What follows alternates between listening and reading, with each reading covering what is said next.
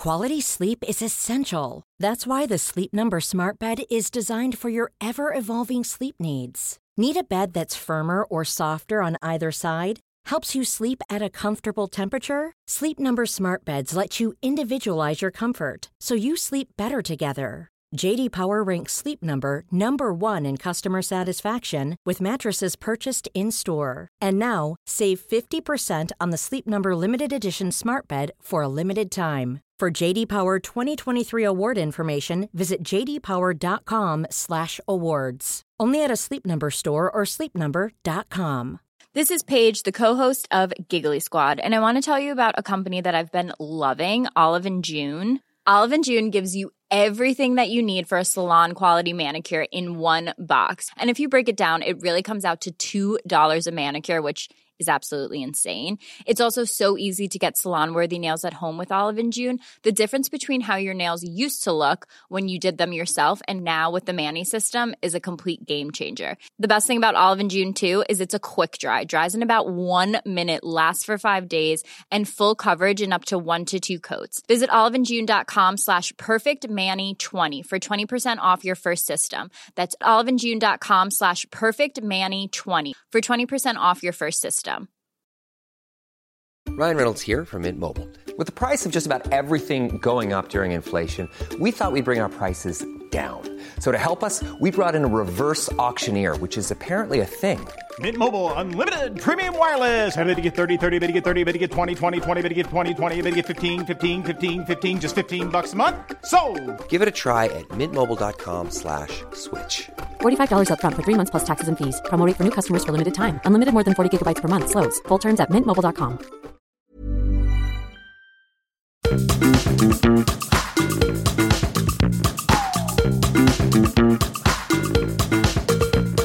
This is Reasons to Be Cheerful with Ed Miliband and Geoff Lloyd.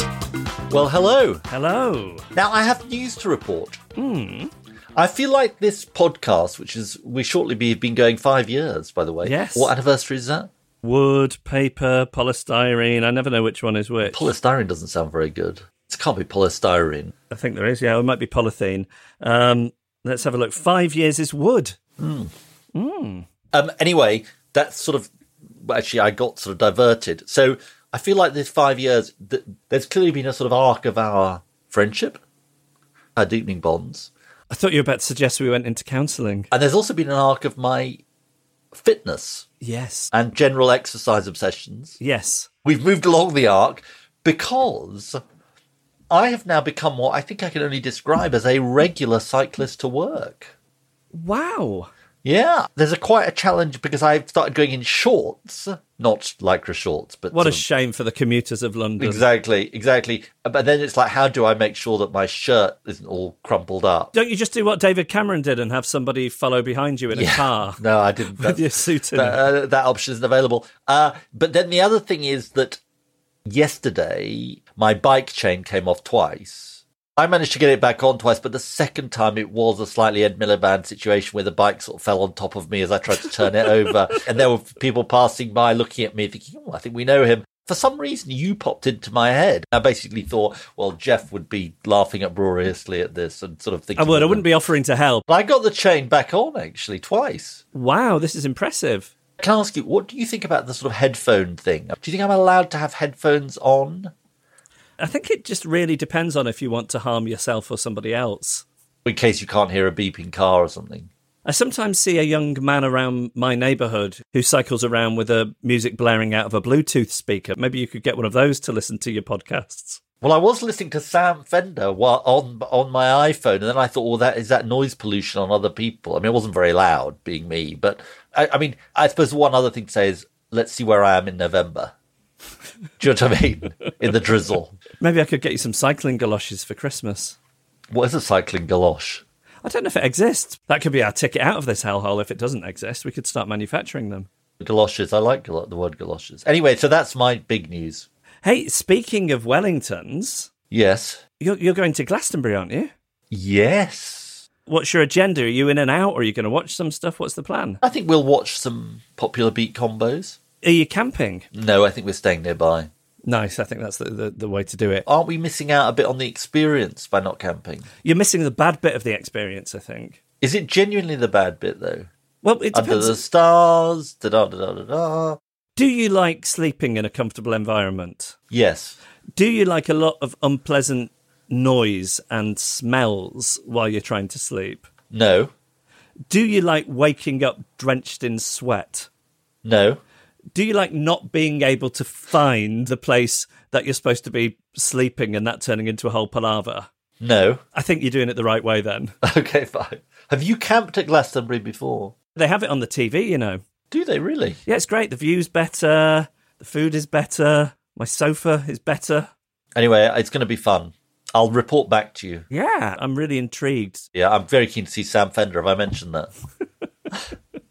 I'm hoping I might meet Sam Fender. You know, often at these festivals, Yeah. uh, there's some cross pollination, and people invite special guests who are also performing at the festival to perform with them. Is there a Sam Fender song that you think you could do a decent duet? 17 going under, Nice. or in my case, 70 going under. Can you remind us how that one goes? I can't know. Oh, damn. You're not going to take that bait. Because honestly, I wouldn't want to get into trouble on the copyright issue. That, that's the only reason. Yeah, As we've said many times, I think it'd be so unrecognizable. I don't think it would be a problem. Well, I'll report back from Glasto, as I think they call it. And it's not going to be a hedonistic experience for you. You're not going to be necking ganja pills or lighting up a big molly, are you? What do you think? I, I think not. I think not. I think you might be right. I think you are. well, um, enjoy it. Yeah. We look forward to uh, seeing you on the other side and seeing how you've been transformed by the experience. Next stop, Burning Man. well, shall we talk about what we're talking about this week? We should. This week we're talking about women in prison. Now, we first looked at prison reform way back when in episode 19, but we didn't touch on the specific treatment of women in prison to any great degree. And it's a topic that really deserves a specific look. Women make up only 4% of the prison population, and most women are sent to prison for less than six months, which is enough time to lose your job, your home, or your children. And with us today, we have Kate Paradine, who is Chief Executive of Women in Prison. We have Paula Harriott, Head of Prisoner Engagement at the Prison Reform Trust, and Mel Evans from No Births Behind Bars, who you might have seen stage quite the stunt recently. We'll talk about that with Mel. What's your reason to be cheerful? My reason to be cheerful is Showstoppers. They do a kids' show. It's a musical, improvised, based on the suggestions of children. Wow, that sounds great. It's brilliant. The cast come out and they get kids to say what they think the story should be about. that sounds great. So some were saying snow or a prince in a castle or a forest. And Eugene's suggestion got picked and the whole story was spun out of his suggestion. And it was about a dynamic climate change secretary who took on global warming and won. I mean, that is the kind of weird thing that he would say, but on this occasion, it was perhaps even stranger than that. He said, ABBA performing at the Battle of Waterloo. Oh my goodness me, that's amazing. It's almost like you're watching magic. Kids were just shouting stuff out, so they'd stop at different points in the story and they'd say, okay, who enters now? And then a kid would say, Iron Man. That's really good. But it was all in song. It wasn't just improv where they kind of act it out. God. Everything was song and the telepathy between the performers as they make these songs up on the spot. And I've heard people say, "Yeah, but you know, don't they uh, don't they have a load of stuff in the back pocket? They can just they can just pull out." Yeah, that's what I was about to say. Well, I'm I'm telling you that there is no way that they uh, they're regularly getting kids in there saying, "Can you do a story about ABBA performing at the Battle of Waterloo?" I mean, that is fantastic. And how do we find out about it? If you Google Showstoppers Kids, I know they're doing another show in London at the uh, end of this month, but I can't recommend it highly enough. And there is, um, you know, there is the uh, the regular grown up version, which I'm quite intrigued by now. What's your reason to be cheerful? We're talking about arcs. Another arc is around my culinary skills, Yes. which you uh encourage? no, I think you sort of are pretty disdainful about. Let's No, I th- I th- here's the thing. I think it's a slightly abusive dynamic in that I, I encourage it and then I Take the mickey out ridicule you. Yes, yeah. Okay, so there's a sort of downside thing, which I suppose just in the interest of balance, I should sort of. I made some baba ganoush for a dinner party we were having. Oh, thanks for the invite. Yeah, I knew you were going to say that. Uh, and it was. But you didn't. You're it- not. You're not choosing not to address it. No. Uh, who, who was it? Who were the guests? no, I know is a secret. Uh, and uh, the Baba Ganoush was a sort of inspired thing to do. Well, it was a sort of extra thing to do, and it was sort of fine. But it was sort of only fine. But anyway, that that wasn't really the point. Uh, the point is this, which is I was doing the Progressive Economy Forum conference last weekend. I'm. I'm not going to make a fuss about not getting an invitation to that. Uh, the highlight of the conference for me was that a young guy, came, I think his name was Alex, came up to me before the I did my spiel about progressive economy and said, "When are you going to reveal your aubergine recipe that you talked about on the podcast?"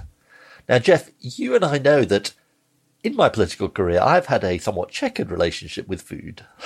uh, but this is the first time anyone has asked me for a recipe. You didn't show him a photograph of it, did you? I didn't know. Probably, probably as well. But I, I can tell Alex, if it was Alex, uh, it's from The Green Roasting Tin by Rukmini Iyer. I hope I pronounced that right. It's called, the subtitle of the book is Vegan and Vegetarian One Dish Dinners. And the dish is aubergine with tomatoes, harissa, and almonds uh, on page 64. watch sales of that book skyrocket now. This is this is like going on Oprah. The reasons to be cheerful effect. Reasons to be Cheerful, a podcast about ideas with Ed Miliband and Geoff Lloyd. Well, to start the conversation, we have with us Kate Paradine, who is the outgoing chief executive of Women in Prison. You're leaving after nearly seven years, and I wondered if we could start just by talking about your time with the organisation. How did you end up there in the first place? It was partly because I'd had a relative that had been in prison that led me to, to leading women in prison. And like many jobs like this, it was a little bit of a an accident. I accepted the role, but was quite scared on being offered the role. And when I started, it was a real challenge, and it has been ever since. You said there you had kind of a personal connection to prisons initially, but more, more broadly going into the job, what did you think the issues would be and how accurate was that? Well, I think I was probably a bit naive about how quickly things could change in this area. It's an area where there is so much agreement that things can be done so differently and make an enormous difference. And yet, change seems to be taking so very long. And I think that's the main bit that I think I've come to terms with. I think as well, leading a charity has been a lot more complicated than I ever thought it would be. And also campaigning and how resilient you have to be to keep going. Quite early on in our podcast, we, we did an episode on prison reform, but can you give us a, an overview of the issues that are specific to women in prison and some of the ideas that are evidence based that you feel could be implemented? Well, when you look at women in prison, they're 5% of the overall prison population and probably the most disadvantaged and vulnerable group in an already extraordinarily disadvantaged and vulnerable group. So, the root causes of women's offending are often poverty, mental ill health, substance misuse, and issues around abuse and trauma. So many women in prison have experienced some form of abuse, domestic abuse, sexual exploitation, or abuse as children. A third grew up in care. So this is a group which is extremely vulnerable. And we know that prison makes existing problems and root causes of offending so much worse. And even a few weeks in prison is enough to lose your job, your home, your children, and also to make debt worse if poverty is one of the reasons that you've reached into the criminal justice system. Given that prisons are what we have, what are the solutions or ways to improve this once people are inside the prison system? Well, inside prison, it's hard to address anything. Everything is harder because if you think what prisons are there for, they're there to contain people. Security is the major focus, and they are intended to punish. So, accessing mental health support, support for physical conditions, substance misuse support, support with domestic abuse, poverty, all those complicated things that get women into prison are harder to, to address in prison. But the problem is that we're addicted in the country to prison and to prison as punishment. And it's that addiction that needs to be broken. At the moment, billions are being spent on new prison places to expand the prison population, including 500 new prison cells for women, at a time when the government has already agreed in a strategy that it published in 2018 that far too many women are in prison that don't need to be there and have committed publicly to a, a pretty decent strategy to reduce the prison population. And that strategy is to invest in community based support services like women's centres. We run women's centres in Manchester and London, and we have a number of partners across the country that do similar work. And what we do is we support women alongside the likes of probation officers and other professionals, and we provide advocacy for them to address those multiple problems that got them into prison in the first place. So there is an answer. The government agrees there's an answer. The problem is that it's going in the wrong direction in completing and implementing its own strategy.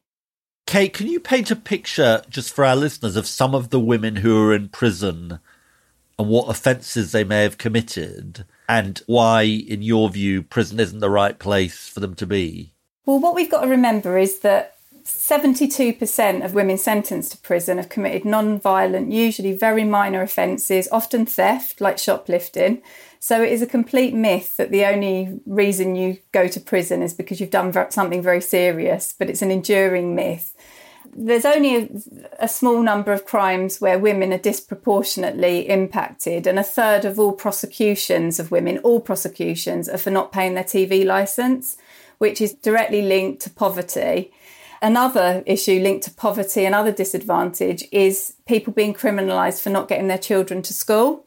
And a research project a couple of years ago found that 71% of the parents that were criminalised for that were women because they're more likely to be primary carers.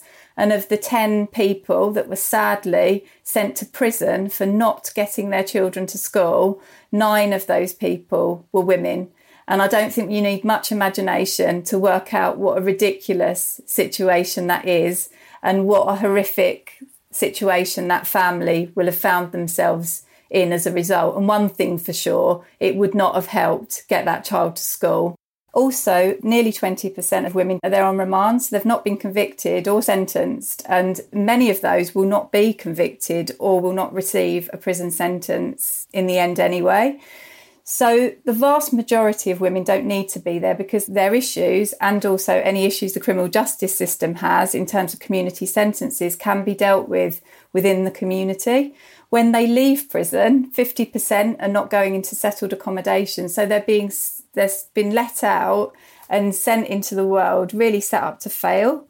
And this is an enduring problem. And very recently, about last month, the prison's inspectorate reported on one prison and found 86 women had been in that prison because they were acutely mentally unwell and there weren't acute mental health facilities for them to go to. So the picture is really grim. And within prisons, for the last two years, for the vast majority of that time, people in prison have effectively been held in solitary confinement in their cells for around 23, 22 hours a day. And obviously that has changed at points, but everything has been affected, including contact with children.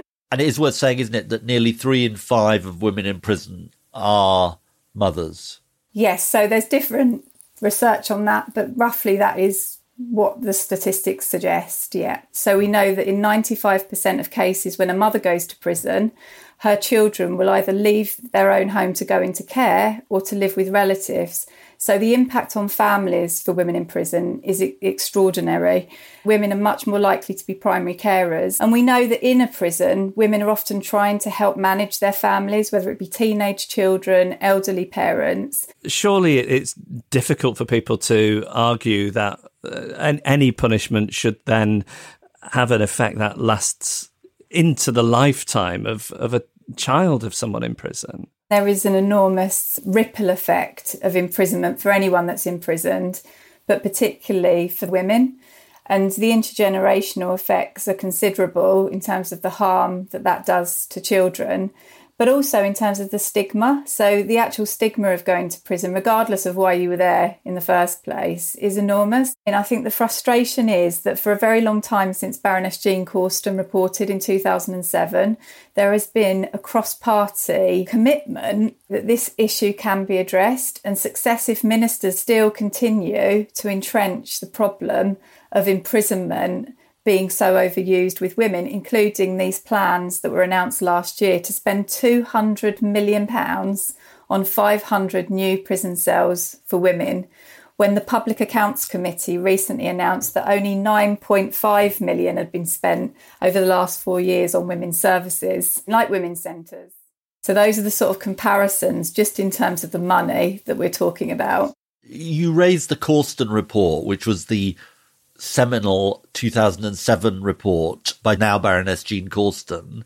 What was it that the Corston report recommended that hasn't been done? Well, effectively, what Baroness Corston said was that actually the vast majority of women in prison don't need to be there, and that if we invest over a sustained period of time in women's centres and related specialist services, so there's services like Working Chance, um, Clean Break, Hibiscus, Birth Companions who provide specialist services to women.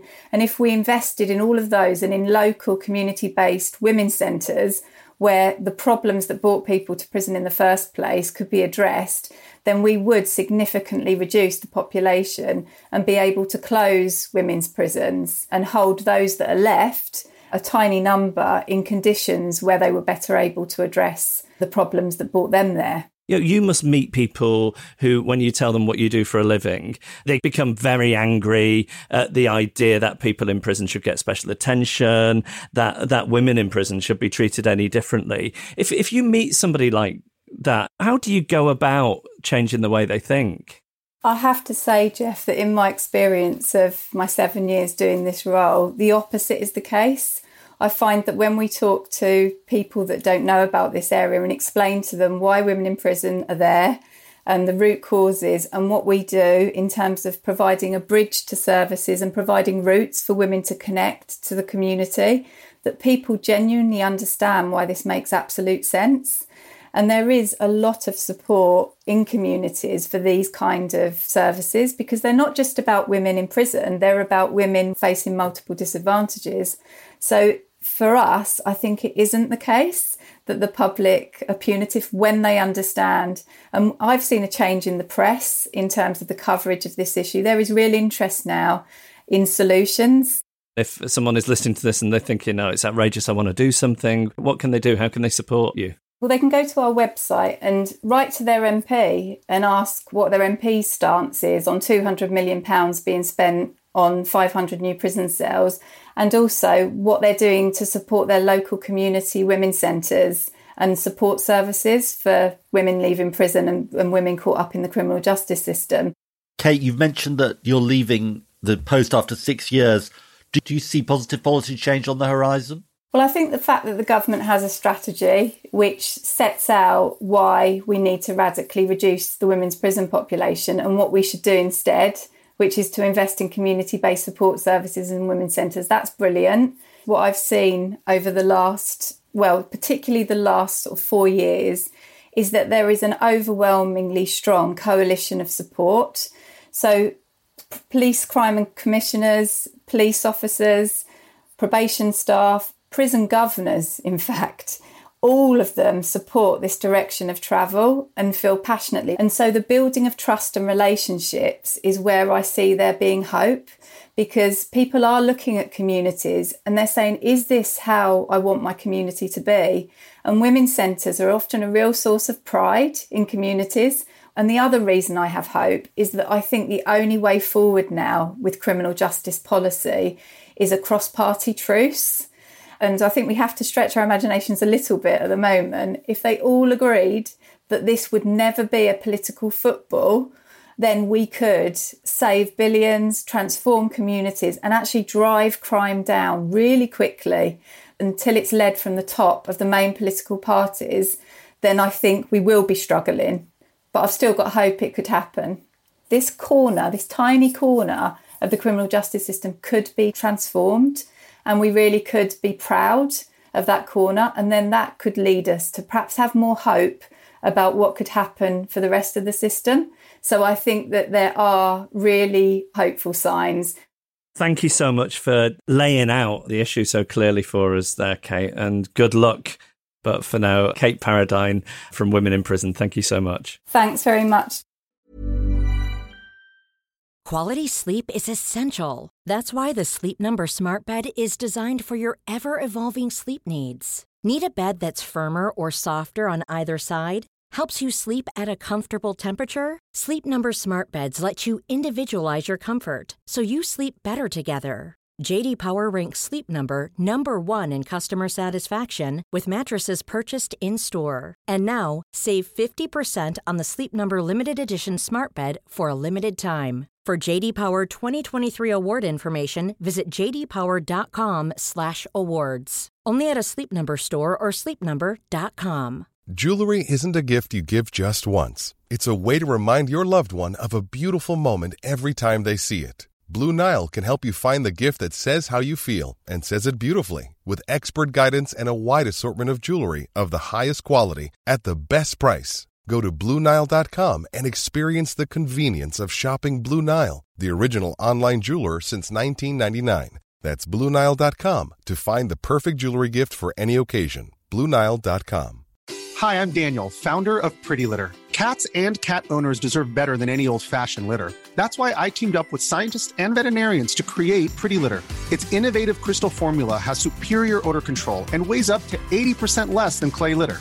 Pretty Litter even monitors health by changing colors to help detect early signs of potential illness. It's the world's smartest kitty litter. Go to prettylitter.com and use code ACAST for 20% off your first order and a free cat toy. Terms and conditions apply. See site for details.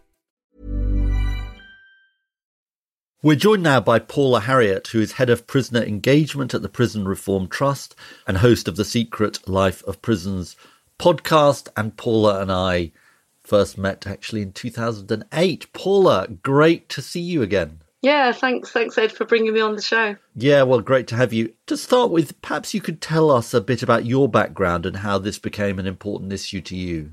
This is an important issue for me, prison reform, because I actually am a person who served a prison sentence.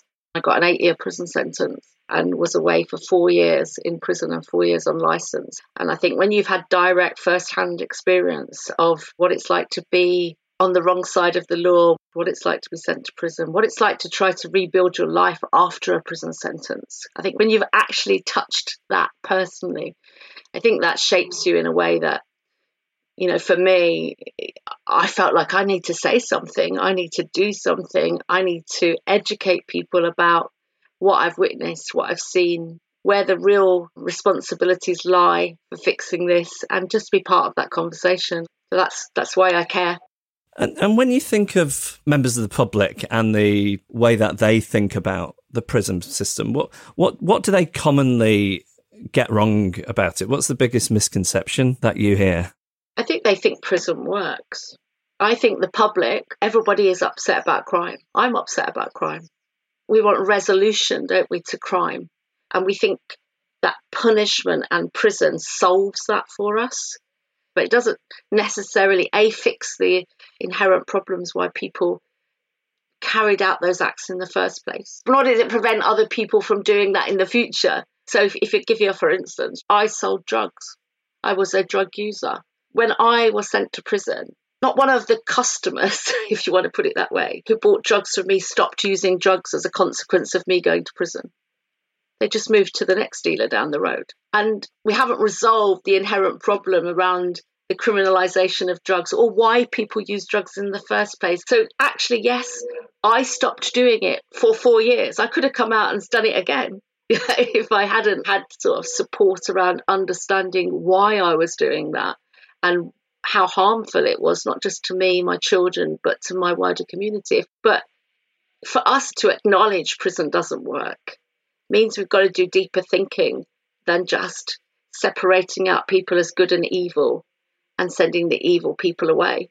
Can you talk to us, Paula, about your journey from being in prison to the job you now do as head of prisoner engagement at the Prison Reform Trust? Because I think our listeners would find it interesting as to how you navigated that path. How do you get from a prison cell to being on Ed Miliband's podcast? Exactly. Well, I'm not. Sh- I'm not sure that being on our podcast is the pinnacle, but anyway. Uh... Oh, I think that it's validating, isn't it? How do you get there? Going to prison was a devastating blow. I'm a mum of five kids. It was immensely painful. The deepest pain was the deep acknowledgement of what was happening to my kids while I was away and the guilt and the responsibility I felt towards them. And I think that that sort of shifted the dial inside to me. I started to think about how can I contribute to this community here? What skills have I got that's useful in jail? You can find a space to be a sort of a contributing member of your own prison community. That was the part of, of like a, a new identity for me.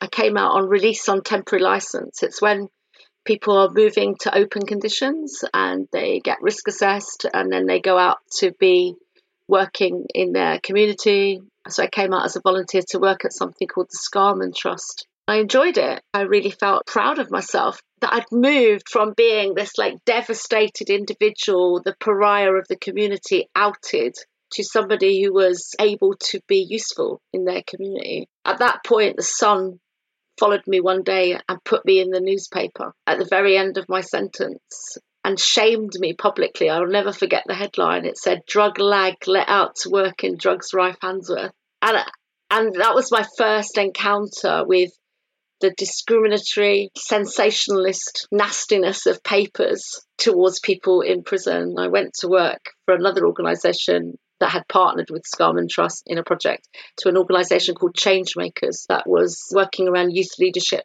I became the regional manager and I wasn't very confident about saying that I was an ex prisoner because of that fear of the Sun and being outed and being disgraced and being viewed as less than. Again, I lead prisoner engagement activities in policy work and citizenship work from the Prison Reform Trust. That means running the network, going into prisons, recruiting people to the network, running sessions with people, creating reports so that prisoners' voice is heard in the evidence base. Because if you think about prison policy being based on following the evidence, if the voice of prisoners and the experiences of prisoners and suggestions of prisoners for change are not in the evidence base, then they're voiceless, aren't they? So that's what my work's about. My work is about how do we create the space for a more sophisticated conversation that includes people with lived experience of the issues. One thing that strikes me is we haven't really talked about the support or lack of support that you had while in prison. And it doesn't sound like your journey was related to particular support you had in prison, was it? I'm not saying that there weren't parts of the prison experience that were helpful because they were sometimes like take getting yourself out of chaotic situations and having some moment of peace. Yeah that is helpful. What other things that I accessed in prison were helpful were you know like drug treatment definitely helpful right? But there were also like layers of pain on top of that as well. It wasn't like a therapeutic space. The reoffending rates show you that it's a failing system right? So like if if why do we keep investing in a system that clearly doesn't work is beyond my comprehension that that's if it was a if it was a, a business, it would be bankrupt. All the shareholders would sell the shares. you know, like I will never forget my prison number, MM4865 Harriott. You know, you're not Paula anymore. You're not humanized in that situation. What does dehumanization of individuals signal? It signals that they're not worth it. And so then the support is piecemeal. And what's the most significant lesson that you would have heard that you would want to pass on to our listeners? People need activities, they need therapeutic support, they need skills building, they need employment opportunities, and they need hope and vision for the future as well. And our job in the wider community is to create the conditions for that to happen by putting the resources into prison, but also for the community to be ready to accept people back and employers to be ready to employ people with convictions, you know, for people to have a wider view about the causes and the solutions. Before I went to prison, there were nine services satelliting my life. Maybe if I'd been diverted to a women's centre earlier, maybe that would have worked. Maybe we would have avoided prison if I'd gone to a women's centre and worked with specialist services around all the issues that were satelliting my life around drugs and domestic violence and mental health. Maybe if I'd had some sensitive gender based support, we could have avoided imprisonment altogether. I got invited to speak about the impact of imprisonment upon children. I asked my daughter, who's now 27, to come with me. She spoke about what the impact of me going to prison had been on her as a child. And she said, and it actually broke my heart, she said, when my mum went to prison, it was if she died. To all intents and purposes, she died. And if you know that a child's mother is has died, you would rally round with empathy. You would the school would check in on you, your family members would check on you. People would be super sensitive about uh, birthdays, Christmas. She goes, but when our mum essentially died for four years, we couldn't speak about it. Nobody spoke about it to us. When I heard that, I thought, oh, that's like such a lesson, isn't it? About how we don't talk about this and the impact of not talking about it, the harm that it causes to the innocent victims of any person who's in prison, mother or father. You know, their children are suffering greatly. So we have a coming utopia on this podcast, the Geoffocracy, where we, we put the people with the ideas in charge of fixing things. If we put you in charge of prison reform, what is the first thing, Paula, that you would do on day one? You've got your stationery, you've got your desk, you've got your Rolodex. More importantly, you've got your hands on the levers of power. What what is the first thing you would do? You'd be pleading for more resources to be plunged into prisons. That's first and foremost to fix like the dilapidated environment, to up the skill base of people that are working in prison. But more broadly, I think I'd be leading a conceptual conversation about purpose. What do we want from our prison system? What is the actual thing we want? I'd be making sure that people who've experienced the justice system firsthand and family members of people who've experienced the system firsthand are truly and equitably part of that conversation. It's a conversation people can learn more about on the podcast, The Secret Life of Prisons. Paula Harriott, thank you so much for taking the time to talk to us today. Thank you. So, to round off this conversation, with us now is Mel Evans, co founder of No Births Behind Bars. Hello, Mel. Hi there. We're excited to talk to you partly because of a, a, brilliant protest you staged recently, a feed in. Now, for anyone who didn't see this, can you just tell us what it was and, and why you organised it? Certainly. So, about 50 mums gathered outside the Ministry of Justice just last week, and we sat down outside the front doors to feed our babies. Some of us breastfeeding, bottle feeding, spoon feeding, all to show our solidarity with pregnant women in prison and new mothers in prison, and to call on this government to stop the barbaric practice of sending pregnant women and new mothers to prison. The whole idea that it could be socially acceptable to send a pregnant woman or a new mother to be in jail with her baby in her womb or um, her baby in her arms is just horrific. It's it's such a big deal to be pregnant and to have a and have a baby. It's such an important, precious time, and we just feel so strongly that these women shouldn't be put through that. These babies shouldn't enter the world in those conditions. We know that many other countries around the world have a law prohibiting the sending of pregnant women and new mothers to prison, and that's what we think should happen in the UK as well. And just tell us about how it went from your perspective, because the photos just look brilliant. What was the response like? Yeah, it has been a fantastic atmosphere at these protests. That's the second one we've done, actually. We had 50 babies, the world's biggest baby protest, as far as we know, in Parliament Square just um, just after Mother's Day. And just now we had a, about the same number outside the, the Ministry of Justice. And yeah, the atmosphere is always really warm and convivial. The public on the street was stopping by our baby feeding outside the Justice Ministry and talking to us about what was going on and obviously taking pictures and enjoying the scene of all these cute babies assembled. And we did go inside the building to deliver a petition signed by 10,000 people calling on an end to, the, to um, courts sending pregnant women and new mothers to prison. We asked Dominic Raab, the Justice Minister, to come out and speak to us, but unfortunately, no one from his office was, was willing to do so. So maybe we'll have to go back sometime. What a missed photo opportunity that would have been for him. Absolutely. Tell us, Mel, how this issue became important to you and how you went about setting up No Births Behind Bars. I think when you have a baby yourself, it's an experience which really connects you with everyone else who's done the same thing. And suddenly you're you're on the bus and you see other new parents. And you kind of give each other that look of like oh oh yeah we know about the sleepless nights. We know about the worries that you have about you know how your, your child's welfare and so when i heard that two babies had died in uk prisons in the past 3 years that women had been left to labour alone in their cells when they'd called for medical help. I was devastated. I, I cannot believe that this is happening in our country, in our modern society.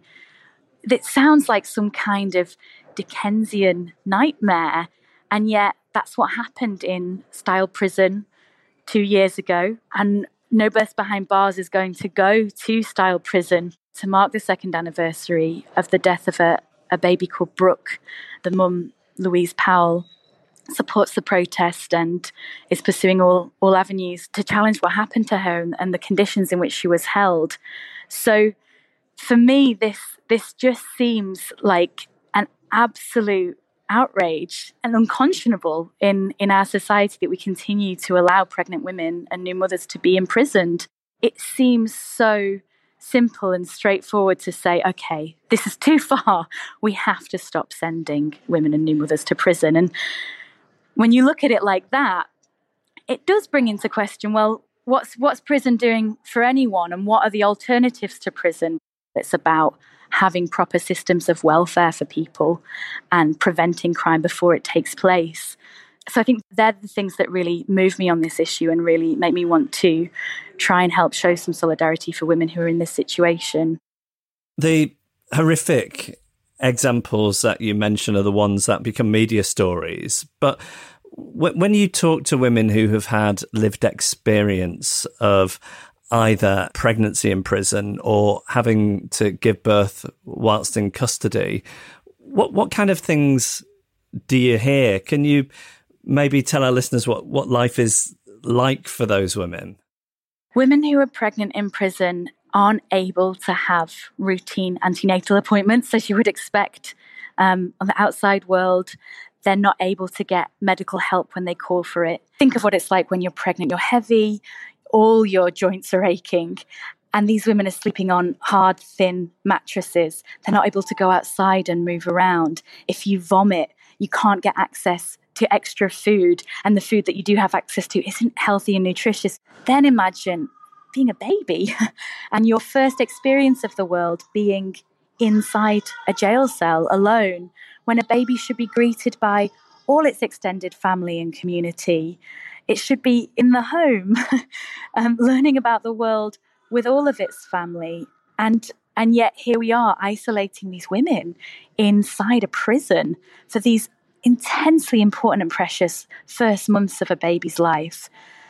Of the women who are in prison, about half of the women are there on remand and they don't even receive custodial sentences. So, one woman we're in touch with, she was released from prison the day after she gave birth. One in 10 women who are in prison pregnant don't make it to hospital. They're, they're stuck in jail when they give birth to their babies. Even of those that make it to hospital, they're handcuffed to a prison guard, potentially for the majority of the labour. This woman who gave birth, you know, in handcuffs up until the end, she was then released in the following days. She never even received a custodial sentence. So the fact that there isn't a way of preventing that from happening just seems abhorrent. And what is the solution then? The solution lies in women being pregnant, giving birth, and starting new motherhood at home with their babies. And that means resourcing women's centres across the country. For all women in prison, there's a case to say actually resource women's centres, focus on rehabilitation, drug rehabilitation, support, tackling homelessness. And that's the way that you actually address the root causes of crime. And in the case of pregnant women, there's just no way that pregnancy, childbirth, or new motherhood can be safe in jail. There's no way jail can be made safe for that to happen. And we must get these pregnant women out of prison now. Well, look, Mel, you've set out very clearly the campaign. How can people get involved uh, and support your No Birth Behind Bars campaign? We'd love for more new parents to come and join us in calling on the government to stop sending pregnant women and new mothers to prison. People could sign the petition that Level Up have on their website calling for exactly this. And they could also come out in London on the 7th of July at midday to the Justice Ministry, where we will again do a baby feed in to call for change on this issue. So we'll keep going. We uh, intend to go to Bronzefield in Surrey, where the other loss of a baby occurred, and that will happen in September, where we'll do a kids' toy noise demo with kids of all ages. And we really just want to see this movement grow nationally as it's beginning to do, so that new parents across the country can say to the government, this is something that no new mother should be put through, and it has to end now. Well, Mel Evans, co founder No Birth Behind Bars, thanks so much for joining us. Well, what did you think? It's it's an incredibly frustrating issue. I remember last time we talked about prisons, just thinking it's mad in that it's one of those things like drug policy where politicians have all this evidence to say it's just not working and we've got to do it a different way. But it's I think you've described it as third rail, these these issues as third rail before that nobody wants to touch them. That being said, talking to Kate, it seems that maybe even the public aren't where you think they are on this, that it doesn't have to be one of those policies that takes a long time for the public to catch up. And hearing these stories, especially hearing that that word voiceless Paula talked about, and then some of the descriptions of what life for uh, pregnant women or women giving birth in the prison system from Mel, it's inhuman, and I just don't believe that the the public would be so punitive in the face of all of that. So maybe maybe it does require some kind of leap of faith from government or from the political parties. I think it's worth saying that our shadow prisons minister, Ellie Reeves, is a, is a very good person. And, and, I talked to her about this, and she said that, that the party's position was against the 500 new places for women, uh, which we heard about. But I certainly think listening to the wider debate, it's just such a, I think it is a very compelling case uh, that is being made. And, uh, I think it is very, very important to to cover it. And I think a lot of it seems to me to be common sense, don't you think? Yeah. And I was just thinking then how clever that new Labour messaging of tough on crime, tough on causes of crime was, because it, it gave you cover to focus on the latter. As Kate was saying, really the focus needs to be on what happens before somebody ever puts foot inside a prison. And then, of course, the other aspect of this is even though women are a, very small, um, less than 5% part of the prison population, the, the reasons that they are there can often just seem so trivial and their needs and the way it can affect families due to women so often being primary carers is, is catastrophic. Surely, no matter how hardline you are on punishment, nobody is thinking that the, the child of a woman in prison should be punished as well. And, and that's just what's happening time and time again. You're listening to Reasons to Be Cheerful with Ed Miliband and Geoff Lloyd. If you've got thoughts on what you've heard on today's show or ideas for future shows, please do get in touch with us. You can find us at cheerfulpodcast.com. This comes from Gabrielle Shamash. Ed and Geoff, I arrived in the UK on June the 6th from New Jersey, and while waiting in the customs line, noticed a cold water swimming photography exhibition advertisement. Wow. After listening to Ed and a certain father daughter duo last name, Campbell, bang on about it for months, I booked myself a spot at the Parliament Hill Lido, talking to people online, New Jersey residents currently living in Southwark aren't a big demographic. I think she means when she says online, she means inline. I think aren't a big demographic. Right. That's an American way of saying on the, isn't it? She's in the queue, in the Oh, queue, no, yes, not online, yes, as yes. on the interweb. Yes, yeah? okay. Uh, aren't Yes. a big demographic for North London Lido swimmers, so I did feel quite pleased with myself uh, for ditching more touristy bits of the city for a proper London experience. I popped myself into the slow lane and managed about six laps before my towel was calling, but I'm planning to return next weekend. It's the sort of thing I would never have done had Ed not been mentioning it for months on end. But I'm a new fan. Looking forward to the live show. You know, honestly, who says I'm not changing people's lives, Geoff? I'm looking forward to meeting Gabrielle at the live show. She's uh, become one of our most valued contributors of late. Absolutely. She also says, uh, I know I said I wouldn't advertise other podcasts, but have you considered a charity swim off against the rest is politics? I don't think that's a good idea. Me neither. I think I, I would hamper our team too severely. Yeah. This is from Ken Liu, who says on the subject of swimwear, I highly recommend the Speedo Jammers. I too have reached that age where no one wants to imagine what is best left to the imagination, and you will swim faster. Also, as someone who is very short sighted, um, the OptiPure goggles come as prescription lenses. See, this is what I need. I really struggle to see anything when I haven't got my glasses on. Uh, he also says, "Now this is an this is an idea. Never mind a charity swim off." He says, "How about a reasons to be cheerful pool party?" Maybe I'm into the idea of a, a cheerful pool party. Okay. we could get a DJ blasting out Sam Fender and Taylor Swift and the reasons to be cheerful theme music. It feels like okay. I never saw this movie. Was it called The Breakfast Club? Emilio Estevez. Yes, I loved that film. Is that is it was? Did they have pool parties? Do you think? No, I think I think you're way off, but I think you are getting at a certain type of sort of affluent suburban teenage. Why would they not have had pool parties? Because they were in to help. The premise of the film is that they're in Saturday detention in a school, and it's mindlessly boring. Oh right, okay. Well, I've never saw the film, but it's the sort of right thought, isn't it? Yeah, yeah, I see where you're going. You're thinking of those American teen films. He was the Emilio Estevez character. Yeah, Yes, yeah, definitely that one, and not the uh, not the nerdy one. Yeah. I'd be the nerdy one. uh, right. This is from Samantha Law. We fought the law. Uh, Australian Election Day festivals. I've been meaning to write for a little while, but the recent democracy sausage conversation is what really got me. As an Australian listener, I can confirm the democracy sausage is the main draw card to come down to the voting booths, aside from mandatory voting. A handy website, democracysausage.org, points voters in the direction of the best sausage in their electorate. There's usually a bake sale with politically punny names like Engadine Macaroons, Jackie Lamingtons, or the Albacheesy.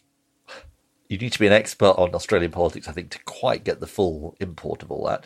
To be honest, Election Day is a bit like a community festival. And then she goes on to talk about the Health Gap a podcast that we had with Michael Marmot. And she says she works in Kyrgyzstan in international development as a public health specialist. I'd be interested in an episode about aid and international development policy in the UK. I mean, what what a impressive sort of is it polyglot? When are you a polyglot and when are you a polymath? I don't know. Polyglot means an expert on lots of things, yeah. And does a polymath mean an enthusiast in lots of things? No. Hmm. Anyway, I really like that idea as well. We've not um, touched international development so much, have we? Yeah, good idea, eh? Yeah. And this is uh, just quickly Sue Cooper um, emails to say that um, she's also going to Glastonbury. She's looking forward to your set uh, and hopes that you will be hanging out and not just helicoptering in and out. Ed, you're not you're not deploying the Edcopter, are you? Well, I did think about whether there was an electric Edcopter, but no. Should be going in my electric car. She says, My friends Diane Rosa and I will be there as part of WaterAid's volunteer loo cleaning crew.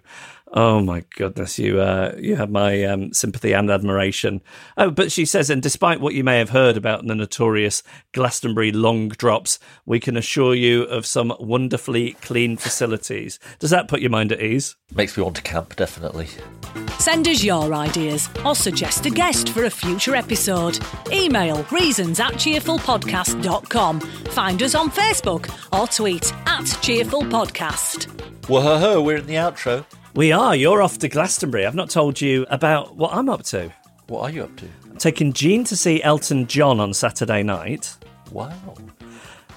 I'm, I'm feeling a bit nervous about it, I'll be honest. Because? Because he, he basically likes I'm Still Standing and Crocodile Rock. I've checked the set list and I think he might have to wait 17 or 18 songs before he gets to that one. And I'm not sure about Where his is it? Hyde Park.